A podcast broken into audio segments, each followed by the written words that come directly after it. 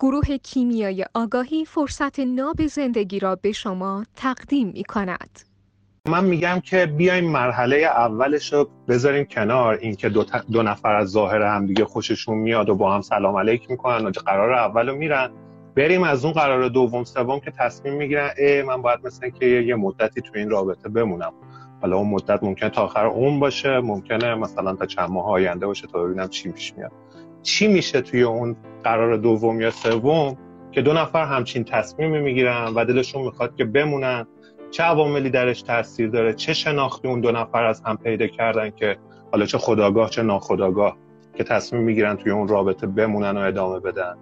و اینکه نتیجه هر کدوم از عواملش چیه. اون سلام علیک اول هم مثل سلام علیک دوم و بعد ادامه داستان جزء همون قانون جذبه، یعنی همین که کسی در تعامل ما قرار میگیره به هر دلیلی در قانون جذب ما قرار گرفت.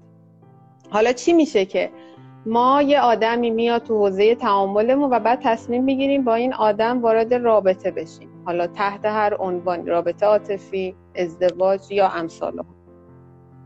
تمایل همه ماها از این زندگی تمایل به رشده، یعنی ما هممون اومدیم که رشد کنیم و بر اساس ابعادی از وجودمون که سرکوبش کردیم یا به آگاهی نرسوندیمش تمایل پیدا می‌کنیم با آدم‌های حوزه تعاملمون رابطه برقرار کنیم. داستان اولیه قانون جذب و رابطه بر این اساس و با یه آدمی که میاد تو حوزه تعاملمون بر اساس اون ابعادی که تو وجود خودمون انکارش میکنیم، سرکوبش کردیم یا به آگاهی نرسوندیم، برامون جذابیت داره، باهاش وارد رابطه میشیم و فکر میکنیم اون خیلی متفاوت از ماست و اون اون چیزی رو داره که تو وجود ما نیست و ما همیشه دنبالش بودیم و اینجوری رابطه شکل می‌گیره و بعد میره جلو و این تا قیامت یعنی تا ابد برای ما رشد داره و اینجوری نیستش که آدمی باشه تو حوزه تعامل ما قرار بگیره و بگیم ما با این آدم دیگه حرف مشترکی نداریم